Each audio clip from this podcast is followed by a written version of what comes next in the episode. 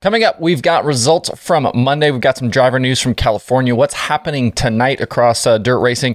Uh, and we wonder just who the hell is running the Hell Tour this season. Let's go.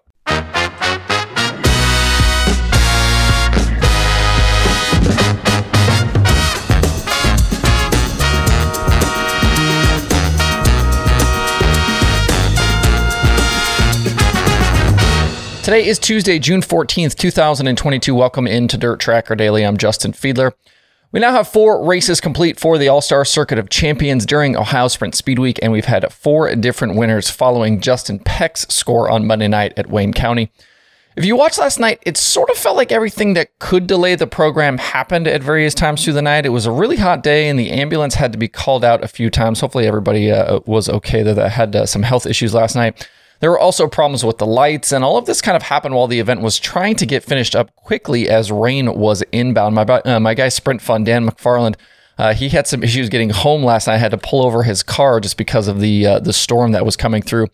Cory Eliason started on the pole of the feature, and that team desperately needed to grab a good finish, which they ultimately did, leading 14 laps and finishing fifth. It was only their fifth top five of the season, and it's been 20 races since the Rudeen 26 was in victory lane. They are trying to climb out of a massive hole in the All Star standings right now. Peck got by Eliason on lap 15 and was unchallenged the rest of the way, picking up his third win of the season. Cale Thomas was second. That was his best series finish in almost four years. Points leader Tyler Courtney rounded out the podium on the night with five nights of Speed Week still to come. Cap Henry's consistency sees him atop the week long standings. He has finishes of fourth, fourth, second, and sixth. Peck, Courtney, Dietrich, and Wise trail in the week long standings. As for the season long championship, Sunshine and Peck continue to separate themselves from the rest of the field, with Peck trailing now by 48 points. Both me and the DirtTracker.com analytics prediction formula remained very cold last night. It had Courtney, I had Henry. It's been 10 days since either of us had a correct win pick. Over on Twitter, though, I did correctly call Zeb Wise to go quick time on the night, so I should at least get partial credit for the assignment on that one. Cap Henry already has a win at Sharon this season, while Spencer Bayston, Danny Dietrich, and Justin Peck were winners there in 2021.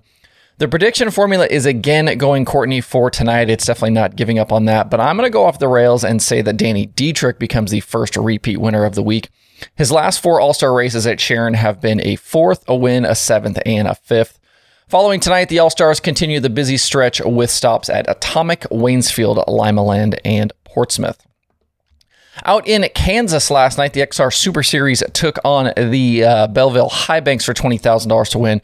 It was all Jonathan Davenport out front. Coming off that million dollar win at Eldora just a few days ago, Superman set quick time, won his heat race, and led all 20 laps of the main event. Chris Madden and Chase Junghans joined him on the podium. It was JD's second XR win of the year to go along with his Florida Dirt Nationals win from April. The event did only draw 21 cars, and after some issues last night, the track and XR have made the decision to actually run tonight's 40,000 win race on the quarter mile track instead of the big half mile like they did last night. The race will be 50 laps. I feel like with so many teams coming off four days at Eldora, this tow all the way to Kansas was going to be difficult uh, kind of especially with the current state of parts and tires and fuel prices.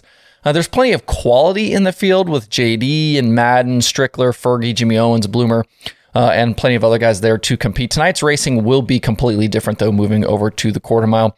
Uh, so it should be a 50 lap slugfest. You can watch this one live over on XR Plus. Elsewhere tonight, if you want more late model racing, uh, the Summer Nationals kicks off its 2022 season at Kankakee County Speedway. 32 races in six weeks with a possible champions check of $39,000 on the line.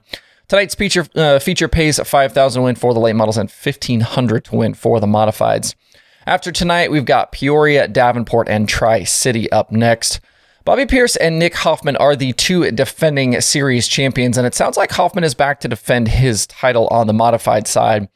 On the late model side, though, I have absolutely no idea who will be competing for this championship. With so much other late model racing happening this season and kind of big payouts available around the country, I feel like this could be a light year for Summer Nationals full timers. I've seen possibly Payton Freeman, and there was talk of maybe Cody Overton running the whole thing, but outside of that, I'm not sure, and there's really nothing in the way of information from this series on this front. Looking at tonight, we should see names like Ryan Unzicker, Brian Shirley, Pierce, McKay Wanger, and Tanner English. And with the World of Outlaws quiet for another 10 days, we could get some Dennis Erb Jr. sightings as well. I feel like nightly car, uh, car counts shouldn't really be a big issue as enough locals will come through to fill these fields. Uh, but I don't know how many will go the whole distance for the next six weeks. It's something we'll just have to keep an eye on as the summer rolls along. And this could be, you know, those situations that you get with the summer nationals where it's like somebody gets hot, you know, over a couple of weeks and they decide to just stick it out and, and take on that championship. So we'll just kind of have to wait and see what happens here, play it by ear. And don't forget, you can watch all of these races live over on Dirt Vision. And if you're an open wheel fan, Eastern Storm starts tonight for the USAC uh, USAC division sprint cars and uh, Silver Crown cars. Over the next six nights, we get sprint cars at Grandview, Bridgeport, Selinsgrove, Williams Grove, Port Royal, and Bloomsburg Fair. There are also Silver Crown cars at Port Royal on Saturday. One year ago, Robert Ballou was the mini series champion, and he also bagged a victory at Bridgeport. Justin Grant won twice, and Kevin Thomas Jr. was the other winner. Sprint cars have only had eight races so far in 2022, so this week could potentially almost double the amount of completed features on the year. JG currently leads Emerson Axsom by only five points in the season long standings, with Ballou, Brady Bacon, and CJ Leary completing the top five. With so much racing coming up, though, these standings could change early and often. The prediction formula likes Ballou tonight, and it's easy to see why. He hasn't finished worse than third in his last five USAC starts. He's got two wins uh, during that stretch as well. I'm going to go Bacon, though. He won at Grandview last year, and he's coming off that Extreme Outlaw win at Lake Ozark over the weekend. All of these USAC shows can be watched live over on FloRacing if you cannot get to the racetrack. The World of Outlaw Sprint Car Series announced yesterday that uh, the previously postponed race at Tri City Speedway has now been canceled outright after officials could not find a suitable replacement date. If you had tickets, you will get a refund on your account, or you can uh, you, will get a credit on your account, or you can request a refund by July 13th. For more information on that, head over to worldofoutlaws.com. And out in California, we had a sprint car driver and team part ways following the Friday night shows at Ocean Speedway. Joel Myers Jr. and Vertulo Motorsports are no longer paired, and Myers tweeted they will continue to race their family car at various events going forward.